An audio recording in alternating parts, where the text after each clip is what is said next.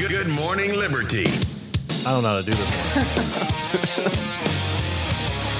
Well, what is up, all of our liberty loving friends? This is another fantastic episode of Liberty at Night with Nate and Charlie on the Free Talk Live Network. I'm Nate Thurston. Across from me is Mr. Charles Chuck Thompson. How's it going today, Charles Chuck Thompson? I know it's nighttime, but it feels like morning. It feels like that's how alive and rejuvenated I feel. I feel like I just woke up ready to, you know, take on the day. Like from a long, you took, and I like- have all this hope. you took like a six hour nap. I have all this hope that you have in the morning before the day gets at you. You know, that's Mm-hmm. That's what I feel like right now at night. So, uh, Nate and Charlie, once again, if, if it's your first time listening to us, thank you for checking this out, for hanging out with us. We're hanging out with our live group who's on the Discord right now, the private Discord, joingml.com. They're in the Fed Haters Club. All right. They're not honorary members. They're each paying at least six bucks a month, sometimes more, depending on how much they care about liberty and the future of humanity. Yeah. And so we judge that by how much they choose to pay uh, every month. So, anyway, if it's your first time listening, uh, go find us on your podcast app, our normal podcast, which is called Good Morning Liberty. And Liberty at Night, along with all of the other great Free Talk Live shows, can be found on, uh, on your podcast app under Free Talk Live. Not You Stitcher can- anymore. I don't think. Not I think- Stitcher. I think they got No, rid of that. If that's your favorite, there's a bug flying around. There's a bug flying around here. Okay.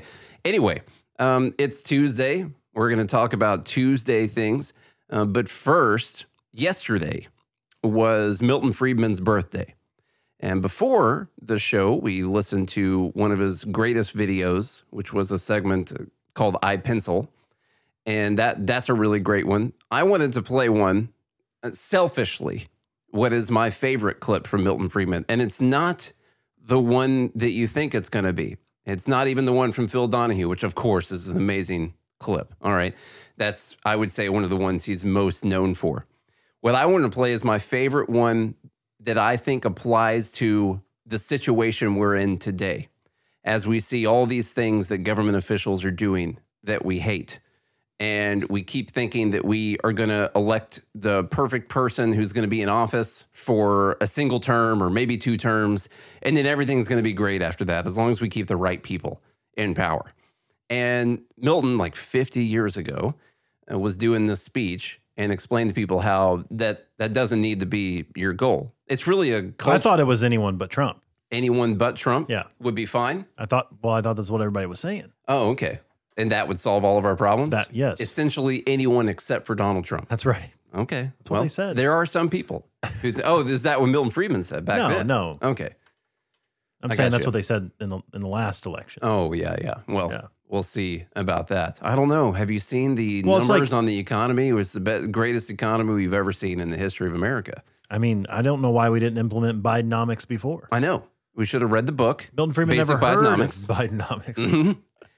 All right, but in all seriousness, we'll play. This is like a 30 second clip of Milton Friedman talking about uh, how it's not about getting the right people, whether it's, he's not talking about these people, but Trump or DeSantis or Biden or Ramaswamy or whoever it is, or libertarians in- into office.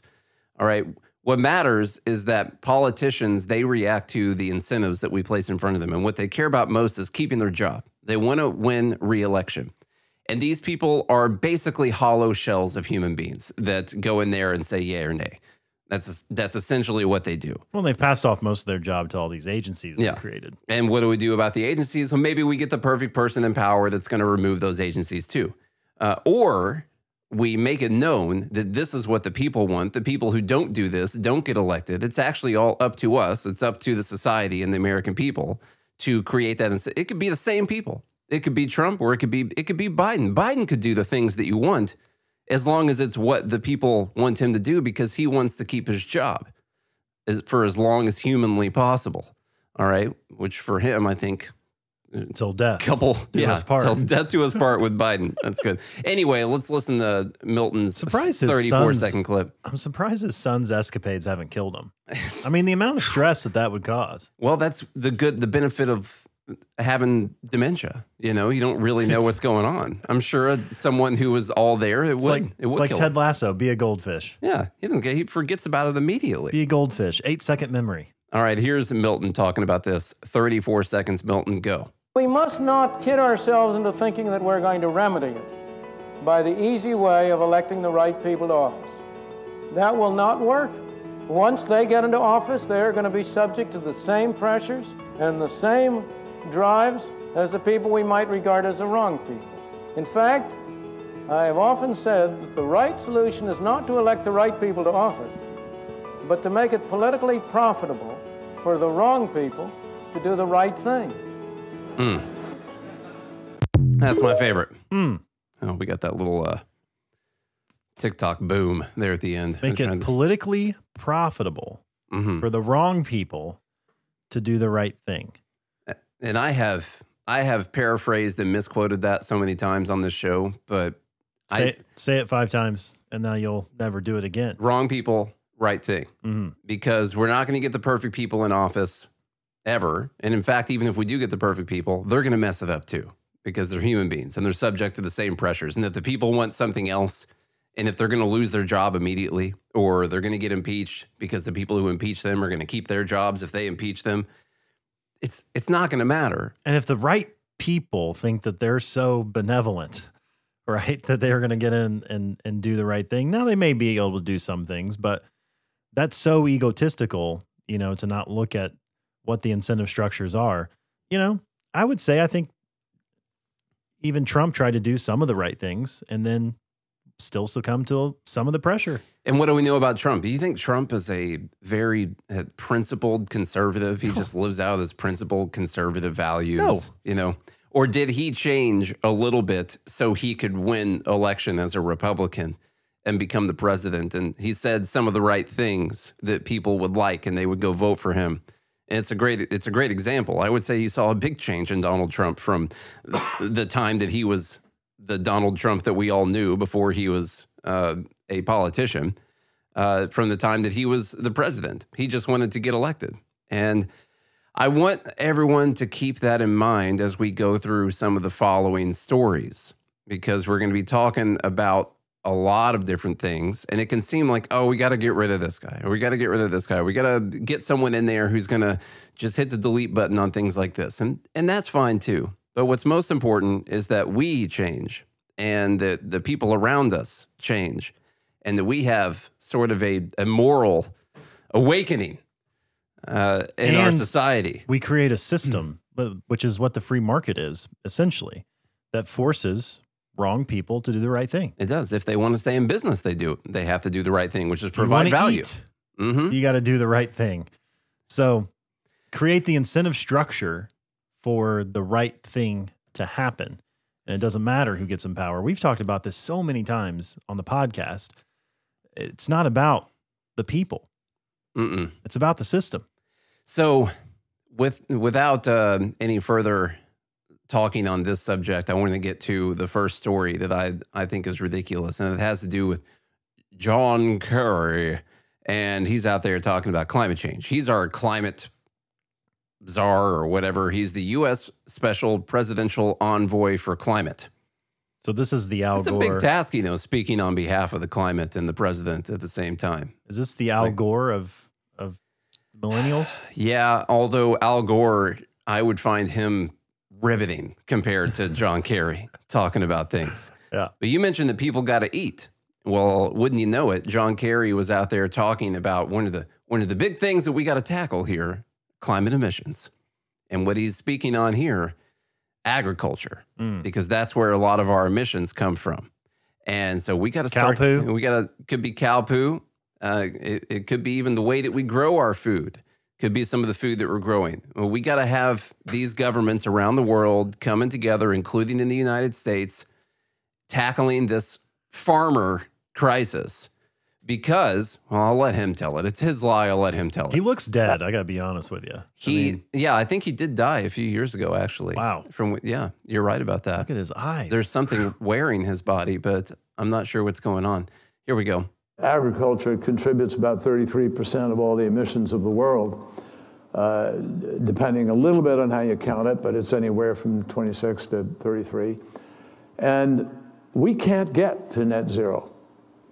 We don't get this job done unless agriculture is front and center as part of the solution. But with a growing population on the planet, we just crossed the threshold of 8 billion fellow citizens around the world. We just crossed that in this last year. Emissions from the food system alone are projected to cause another half a degree of warming by mid century on the current course that we are today.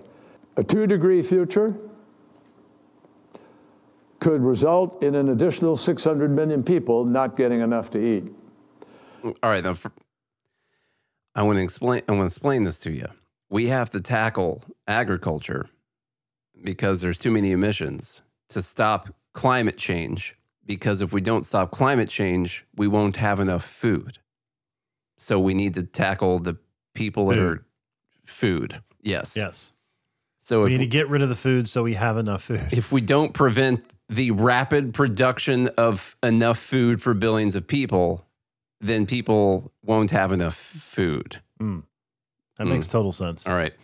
And you just can't continue to both warm the planet while also expecting to feed it.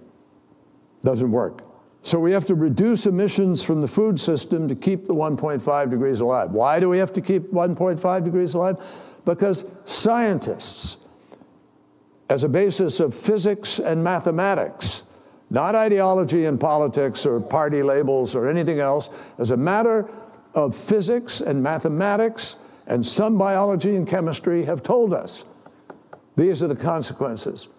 And we already see it happening. And almost everything they've predicted for 30 plus years now is coming true, but the problem is it's coming true faster and bigger than was in fact predicted. You just What? You just say it. what? Almost every What have they predicted has come true? Name one thing.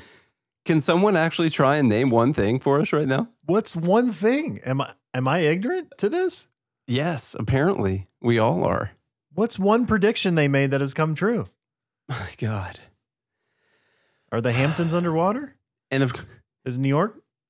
Am I missing something? you know what another very popular prediction was that we wouldn't be able to grow enough food to support this many people on the planet. that was when there was like four or five billion. Yeah, and then even in the '70s with the uh, the population bomb, whose book was that? I keep wanting to say Paul Ehrlich is his name. Um, I can't remember if that was him or not. But this Malthusian idea that there's that there's too many people well, on the Ehrlich planet. had a bunch of, yeah, bunch of garbage predictions. there's there's too many people on the planet, and so we have to do something to hold the population down because we're not going to be able to support this many people.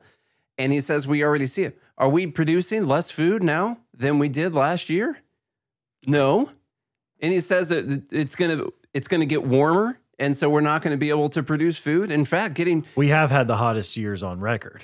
yes, that is that is true. There's more hurricanes than there have been since like the 1930s or something like that.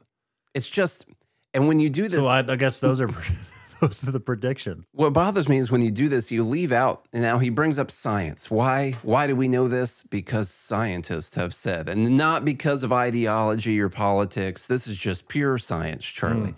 As we know, scientists are never captured by political ideologies or political parties or governments. And when the governments are the ones put forward the money to pay specific scientists to do specific studies about things. Um, we know this because of scientists, but they ignore science on food production, which let's say it gets a little bit warmer. They got crops now. I mean, they change the freaking makeup of these seeds. The buy, and I know people, some people don't like that, but you get a little bit warmer climate. Well, buy this this bag of seed. It's you know what it says? A little bit of warmer climate seed is what it says. You just buy that. Is it drier over here? Well, buy the little bit of drier, warmer climate seeds. And you know what it- else is crazy? That in North America, there's now more forests in North America than there ever have been, I know. largely due to the climate getting a little bit warmer. It's, yeah. like th- things just move up a little bit. What's so interesting when I was thinking about that this morning, actually, because I was listening to, um, I think I was listening to Apocalypse Never on the way here, I was actually listening to that a couple days ago. Yeah. and um, it it really is weird how Earth could figure out a way to work all this out. Because as it gets a little bit warmer, it makes it to, to where things can grow a little bit more. Uh, actually, carbon, this car, you know, this bad stuff destroying us. Well, that's plant food. oh yeah, And so you actually can get more plants at that time. Plant air. Those are also carbon scrubbers Yeah. from the atmosphere. You know, when a plant is in the ICU and they're on the ventilator, yes. it's not oxygen they're pumping in no. to those leaves. No, mm. that's carbon No. but they got them hooked up Straight carbon. Carbon right in- dioxide. right into their veins. Just carbon line. Right in there. to. That's right. Oh man, I'm telling you what. There's a lot of people calling for Biden to to officially declare a climate crisis Mm. and use executive order a climate emergency, which is something that conspiracy theorists have been saying for years. Those crazy, crazy kooks Yeah. have been out there saying for years uh, that they were going to use emergency declarations to control energy and food production and all of that, just like they used things during COVID.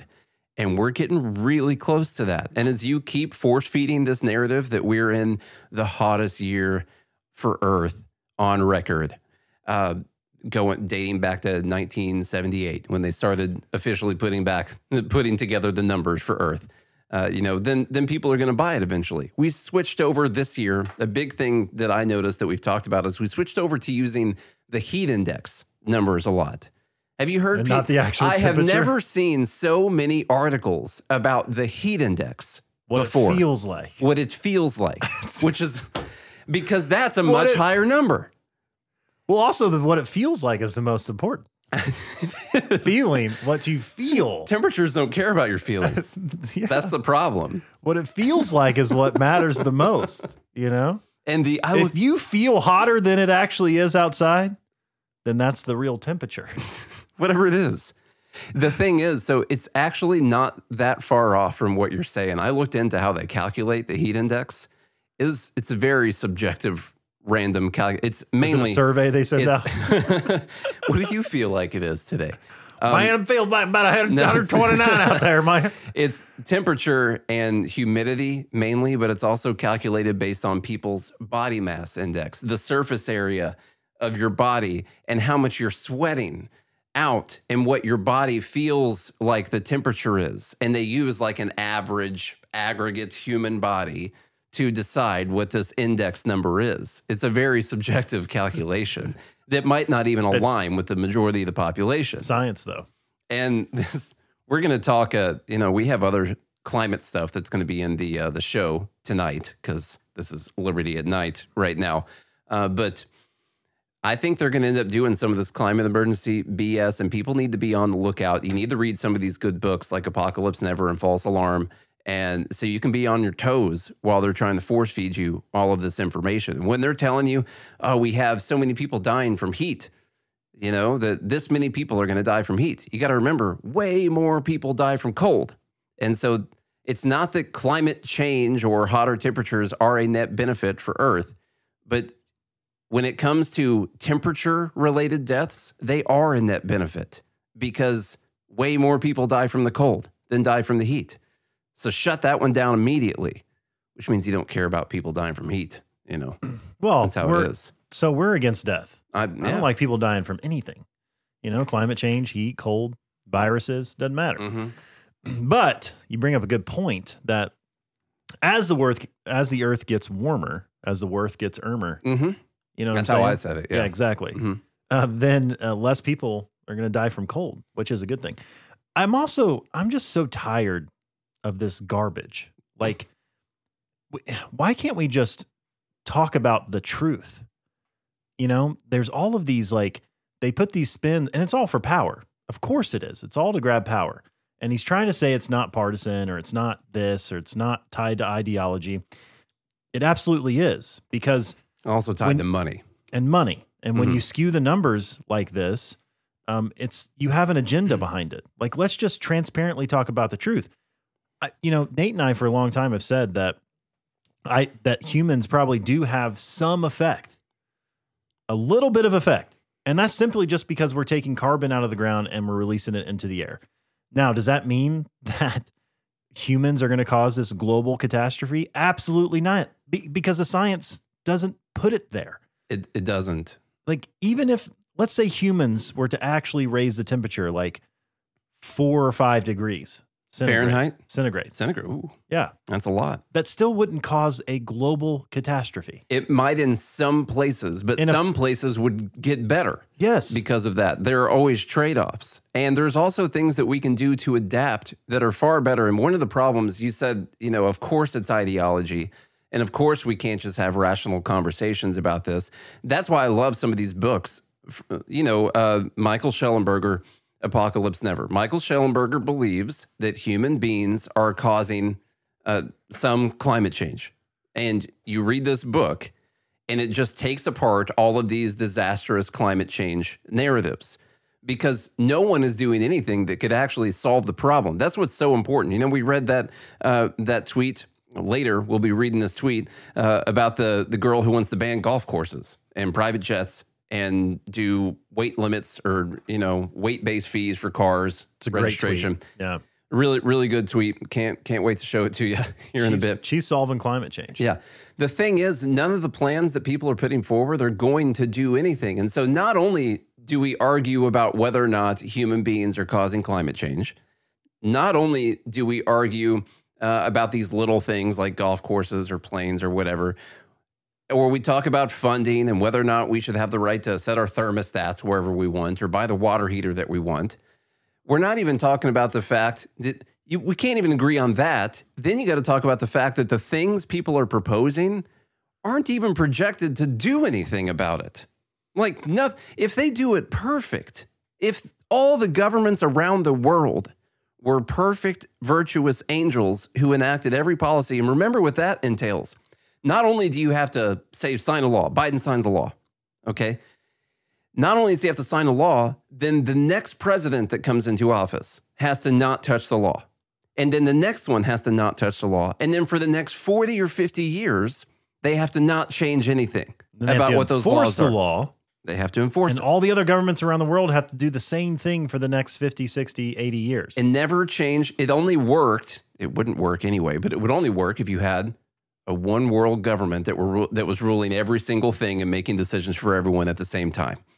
well, that's- now you're a kook. That's the only way that it would feasibly work if it were even a real thing that could solve the problem in the first place. Now you're just a kook, which man. which it's not, but I'm saying that's what you'd have to do. Mm. And so we that's why I think it's good to to let your guard down and say, okay, sure, human beings, we listen, there's a balance of nature. Without human beings here, or let's let's just say we hadn't developed technology or whatever, there's a balance of carbon and we die and it goes into the ground and then some of it, you know, could get burned or whatever, goes back in the atmosphere, trees grow, all this stuff.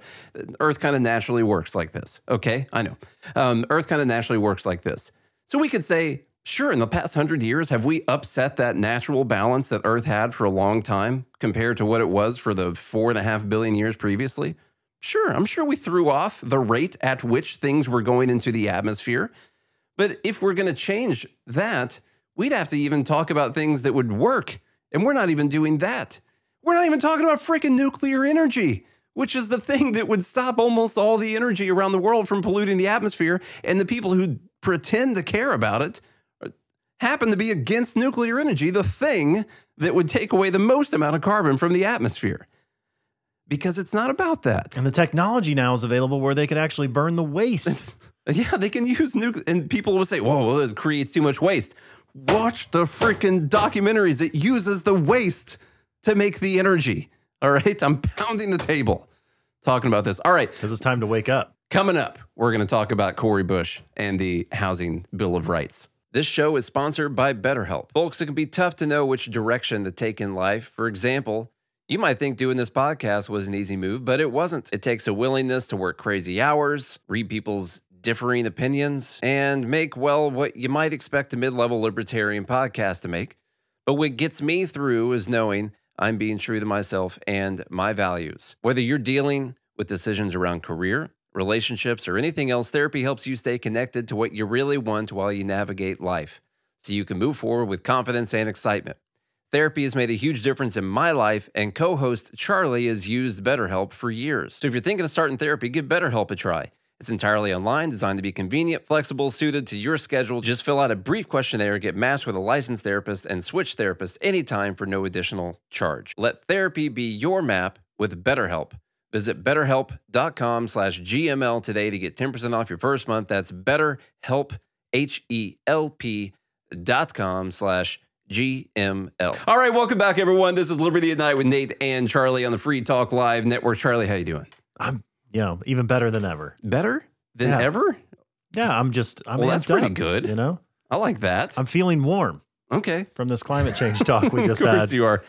Okay, let's talk about some housing policy. There's a ACLU article uh, from Reason, and then Cori Bush is out there talking about a housing bill of rights as well. Uh, this article is in the show notes, Charlie. If you want to go through uh, some of this one from Reason All for right. everyone. From Reason, a taxpayer funded fair housing nonprofit in Illinois, with the help of the ACLU, is demanding a federal crackdown on landlords who don't rent to tenants with eviction records. hey, Guys. hey, do you have a history of uh, not paying your rent and stuff? Uh, yeah. Uh, do you have a history of destroying property? Uh, yeah, I do. Have you ever been evicted for those types of things? Yeah. Well, we don't really want to rent to you. Like That's discrimination. racist. Yeah. Racist. No, I mean just imagine this. You're a you're a landlord, and someone comes to the house, and they're like, oh, "I want to rent this house." is, is a lord. You know, I like, know it's the That's- lord part. that's theft. It's colonialism. It's colonialism. a parasitic thing anyway. Housing should be free in the first place.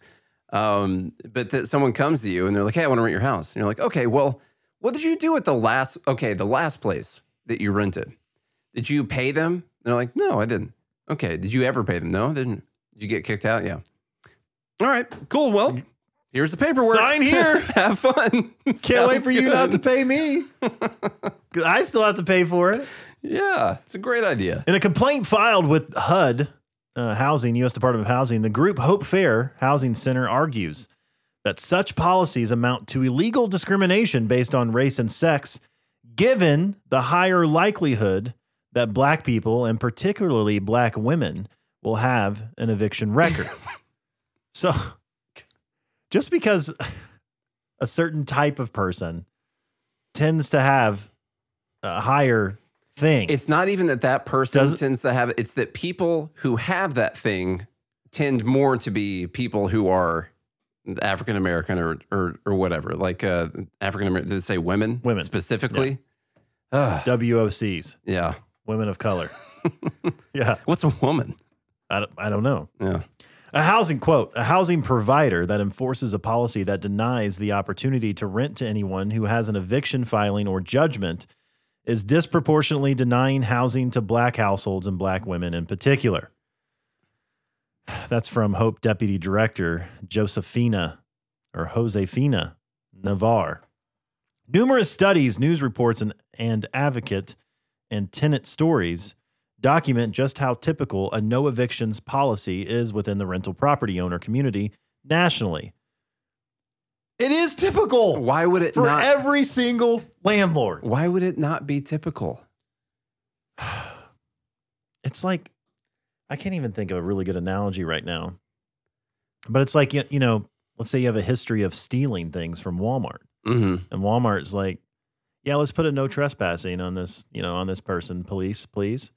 And like that would be somehow discrimination because they have a history of stealing things and I don't want you coming in my store anymore. It could even be like, what if you're going to be an employee? You're like, um, I see you've been fired from five previous places of work. What was that for? It's like, well, I've stolen thousands of dollars from every place I've ever worked.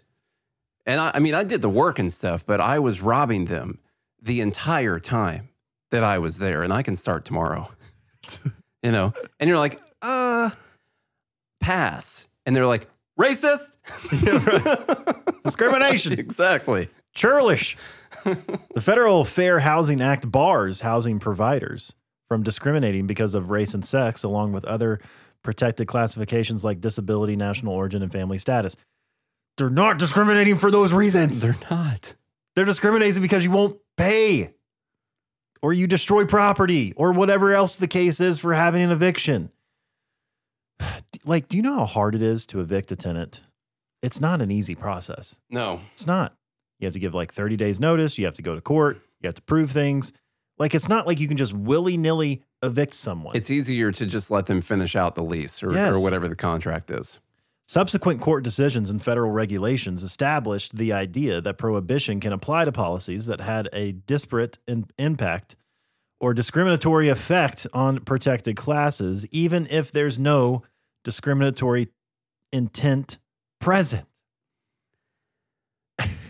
So if your non discriminatory practice happens to have a disparate impact or discriminatory effect, then it de facto becomes a discriminatory process that you're going through. regardless of intention. Even this is the the bigger problem with this is that we're we never ask people to solve the underlying problem. What is the underlying problem here?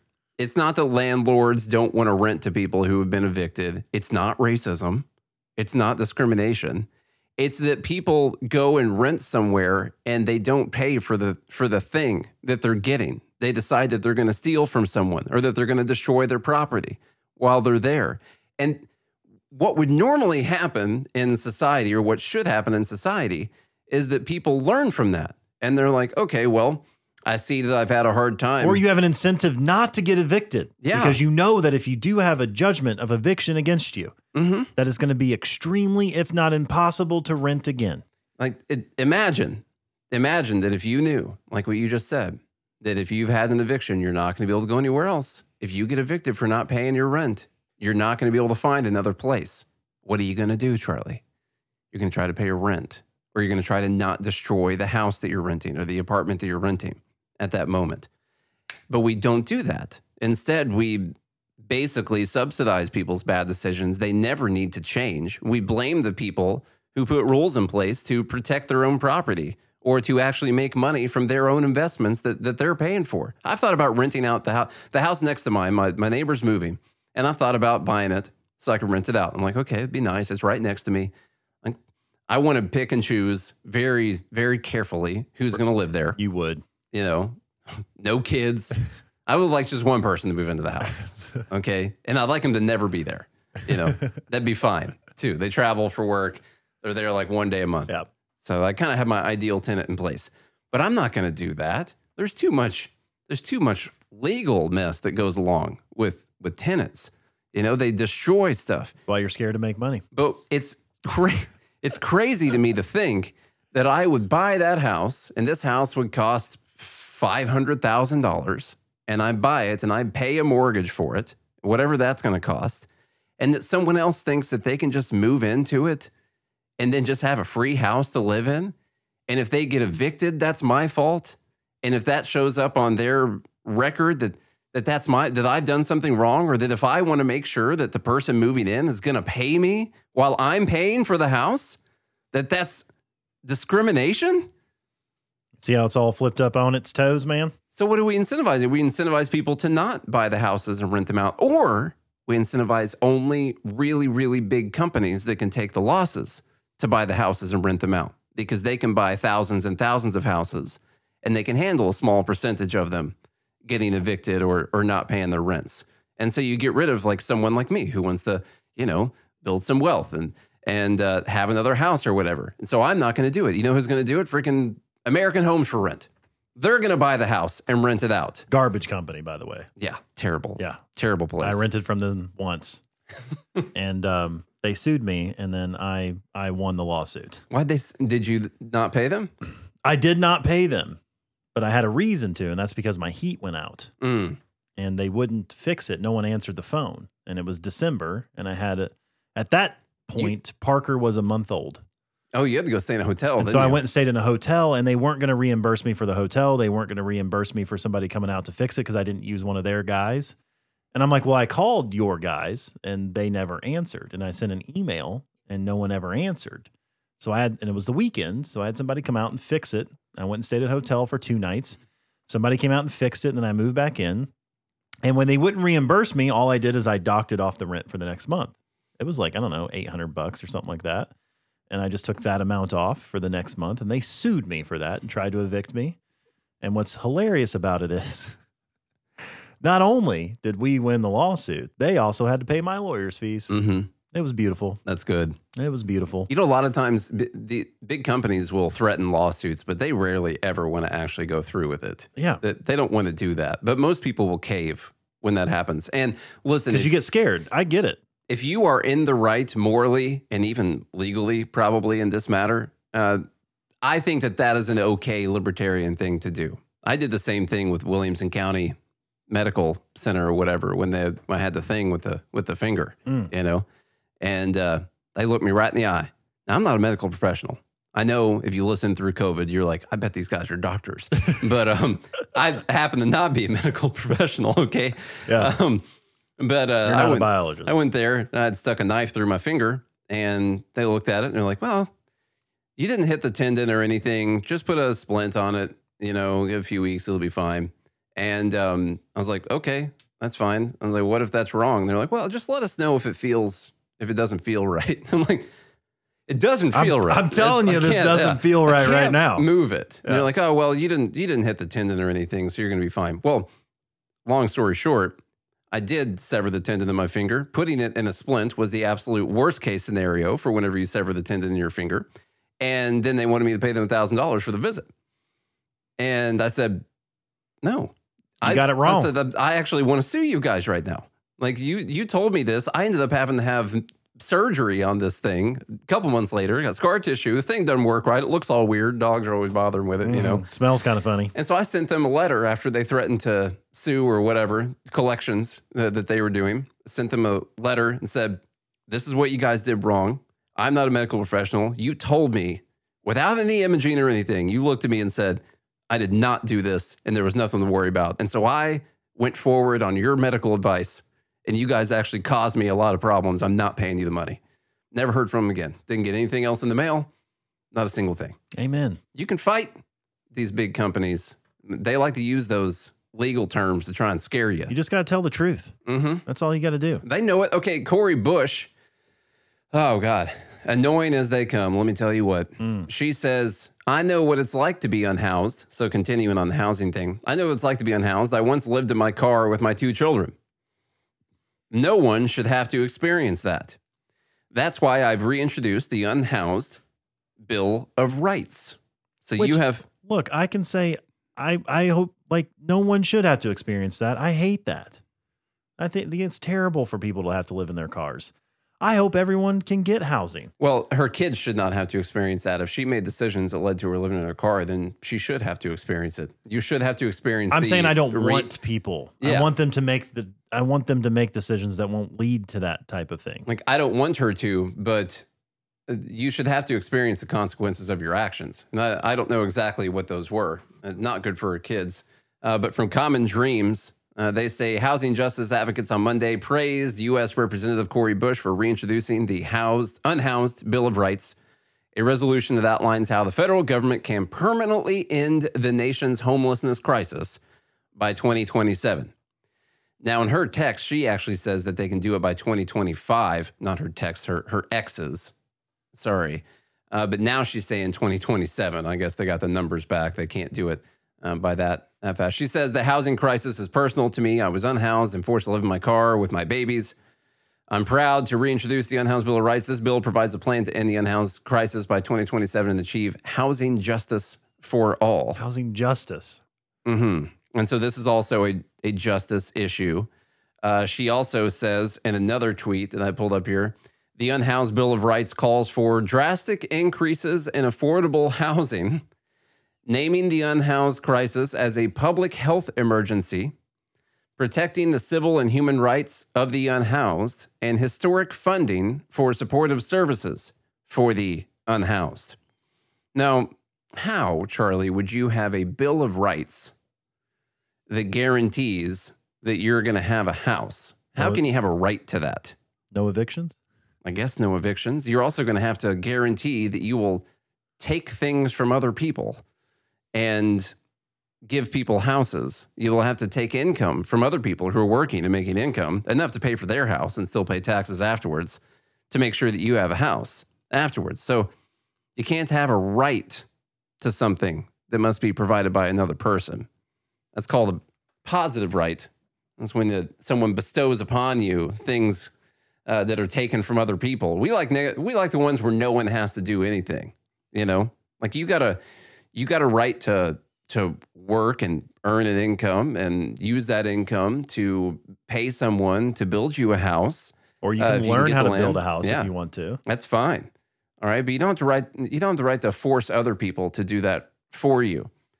Don't you think Also, how could human beings have gotten this wrong for hundreds of thousands of years? For as long as human beings have been around, why didn't they figure out at the beginning that everyone deserves a house? they should have started with that? Yeah. In fact, I I can't believe it's the year of our Lord 2023. the And b- biggest problem was the tyrannical cavemen. oh, back then, you know. everyone deserves a cave. that's that's So what that's, it was. They went around looking for all Caves the for all. caves. Yeah, Mhm. caves for all. But then we, you know, population bomb exploded, and, And too then many everyone people, the deserves a people to log cave, cabin. people to cave ratio.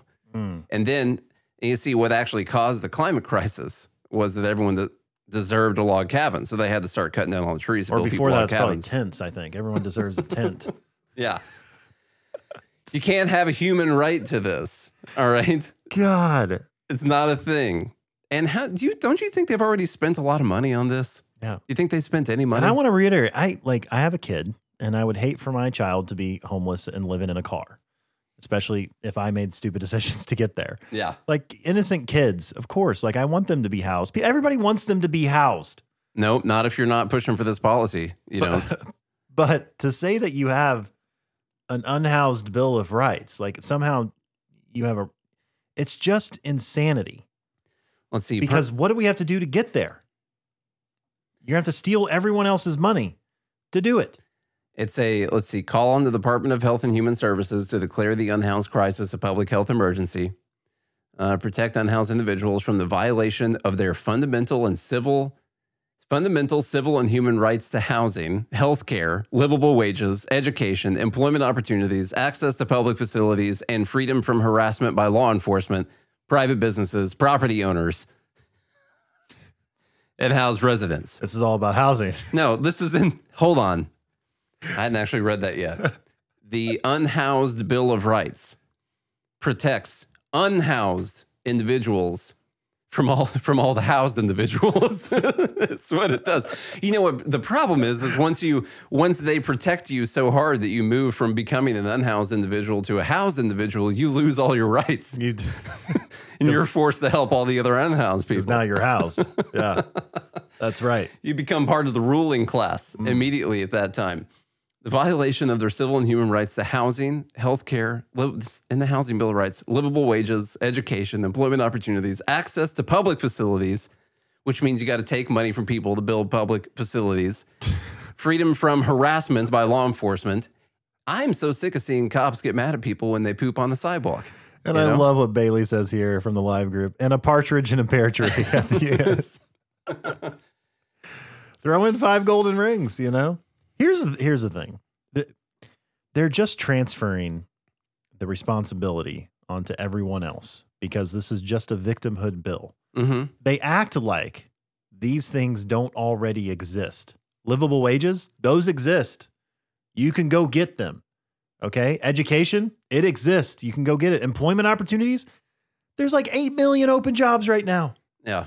I'm, I'm sorry they're in the sewer or they're built or they're building houses Yeah. or they're laying brick or they're laying asphalt or whatever. There's like Micro talks about this all the time. There's like 8 million open jobs. There's so many employment opportunities out there right now. It's insane.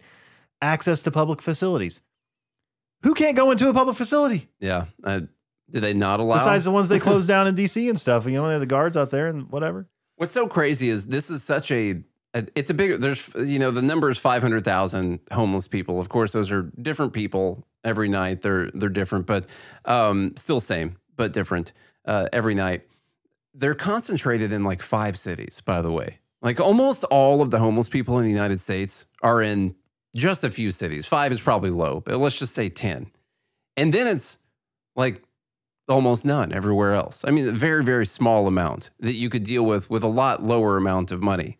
Okay. They want to support historic federal funding levels for state and local governments to provide 24 hour support for unhoused people, including shelters, transitional housing programs. And you know what they're going to do? You know how with poverty, we have, okay, this is what the this is how many people are in poverty.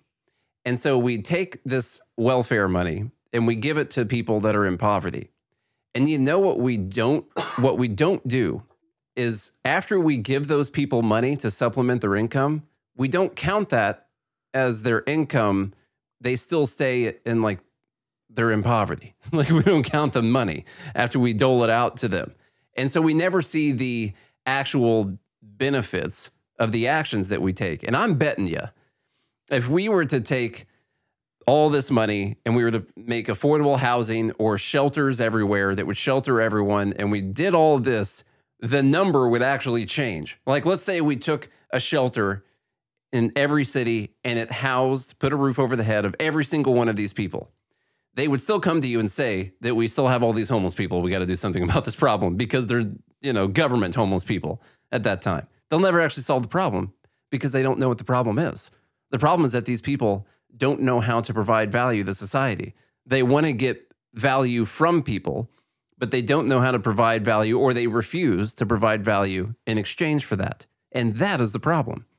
It's not it's it's not that they can't afford a house, it's that they don't want to afford a house or they don't know how to or, Or they don't they don't have to. or they're making decisions where they the shelters won't even allow them in. Going back to our eviction conversation, by the way, like if you have an assault conviction or something like that, like you're not allowed a rape conviction, you're not allowed in the shelters for the most part. If lot of you're- these if you're doing drugs. if, you're still on drugs Mhm. or if you're actively high, you're act, you're in active addiction, they won't let you into the shelters. So you're making decisions where even if you do have housing available to not, to not be unhoused, you personally are making those decisions to not be housed Yeah. because you won't you can't do the things that will allow you to be housed. Now the reason they have those things is not because of discrimination.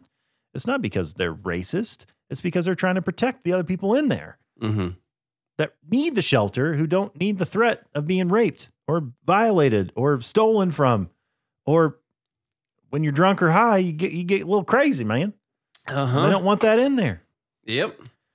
so it's wild it's All right. absolutely wild We need to wrap it up, Charlie. Tell everyone where they can go to listen to uh, the show and all that. yeah Let's let's close out. well you need to join the fed haters club and you can do that by going to joingml.com or pick up some merchandise at godhatesfeds.com Mm.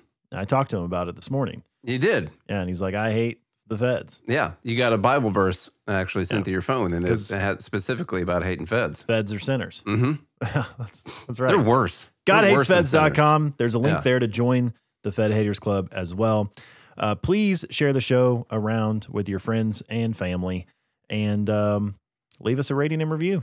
And if you do all those things, we'll be back again tomorrow. Hope you have a good day and a good late night liberty.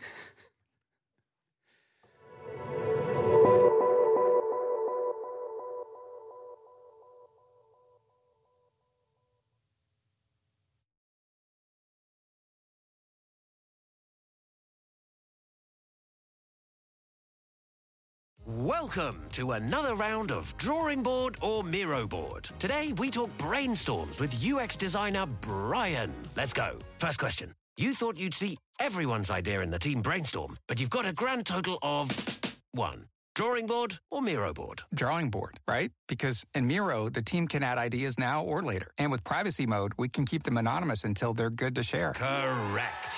Next, you need the best way to explain your idea, but all you have is a few sticky notes. Drawing board or Miro board? Drawing board, because, you know, in Miro, I could record videos, add text, images, links, and digital sticky notes, of course, present my thoughts the way I want. Right again. Now, you're looking for a past idea you thought was just genius. Only you could find. Oh, there it is. Drawing board or. Miro! Our finished and unfinished work lives in one place. And he's one. Join over 60 million people getting ideas noticed in Miro brainstorms. Get your first three boards for free at Miro.com. That's M I R O.com.